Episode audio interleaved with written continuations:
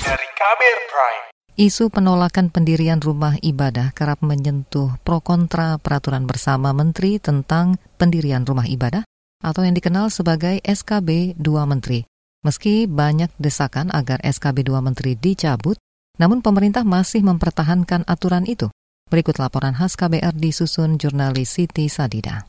Kementerian Dalam Negeri Kemendagri menyatakan belum ada kebutuhan mendesak untuk mengevaluasi atau mencabut peraturan bersama Menteri Agama dan Menteri Dalam Negeri terkait syarat pendirian rumah ibadah atau SKB dua menteri.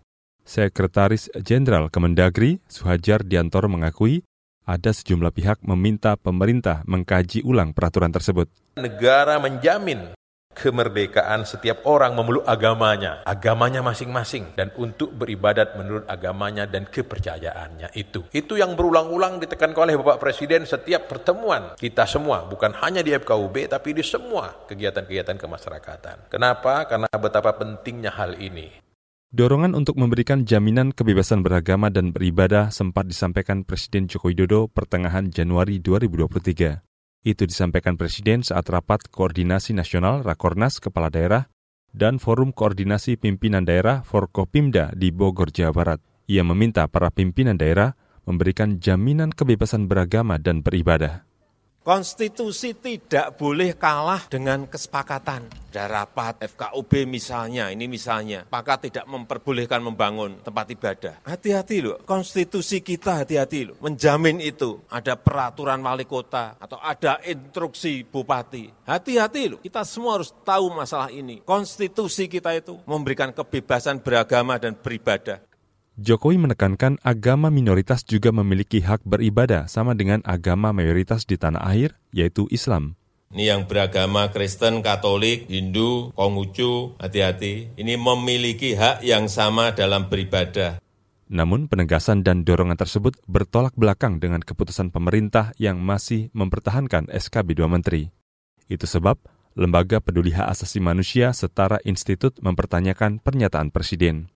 Data Setara Institut 2007 hingga 2022 menunjukkan terjadi lebih dari 570 gangguan terhadap peribadatan dan tempat ibadah dalam satu setengah dekade terakhir.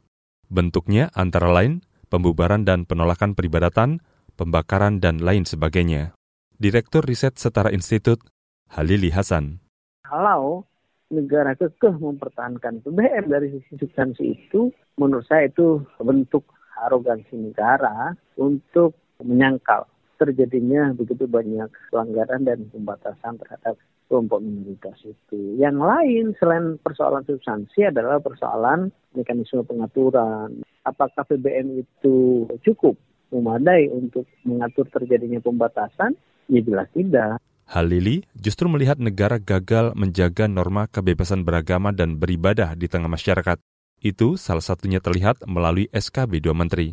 Salah satu hal yang kerap jadi kendala pendirian rumah ibadah ialah syarat administratif, dukungan 90 orang jemaat dan 60 orang di luar jemaat. PBM itu secara faktual menjadi pendorong bagi tidak terpenuhinya hak beragama dan beribadah itu. Artinya negara gagal memfasilitasi jaminan kemerdekaan beribadah beragama sesuai dengan konstitusi. Maka di poin ini menurut kami secara substantif eh, PBM itu harus mendapatkan penolakan tentu saja, harus ditinjau ulang. Menurutnya, pemerintah pusat seharusnya tegas meminta pemerintah daerah memenuhi amanat dari konstitusi dalam beribadah dan beragama. Saya kira PR selanjutnya adalah bagaimana negara itu tegas terhadap pemerintah-pemerintah daerah yang secara sepihak sering merasa otoritatif, merasa berwenang untuk mengatur soal agama. Itu mesti didisiplinkan. Karena apa? Karena agama itu adalah kewenangan absolut pusat. Agama bukan urusan yang didesentralisasi dalam undang-undang pemerintahan daerah. Pada akhir tahun lalu, Komisi Nasional Hak Asasi Manusia Komnas HAM juga telah merekomendasikan pemerintah mencabut SKB 2 Menteri. Komnas HAM lantas meminta pemerintah daerah menjadikan kebijakan yang ada di lembaga itu sebagai salah satu acuan dalam pembangunan rumah ibadah. Berikut pernyataan anggota Komnas HAM, Hari Kurniawan. Evaluasi Komnas HAM terhadap SKP tiga menteri ini ya harus dicabut memang SKP ini. Karena SKP ini adalah awal mulanya kemudian terjadi penolakan pendirian tempat ibadah di mana-mana begitu. Bahkan tidak hanya lain agama ataupun lain kepercayaan tapi satu agama pun bisa seperti itu. Pemerintah daerah untuk membuat peraturan terkait pendirian rumah ibadah harus mengacu kepada standar norma dan pengaturan nomor dua yang sudah dibuat oleh Komnas HAM tentang hak atas kebebasan beragama dan berkeyakinan.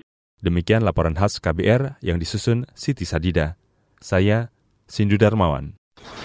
Kamu baru saja mendengarkan news wrap up dari KBR Prime. Dengarkan terus kbrprime.id, podcast for curious mind.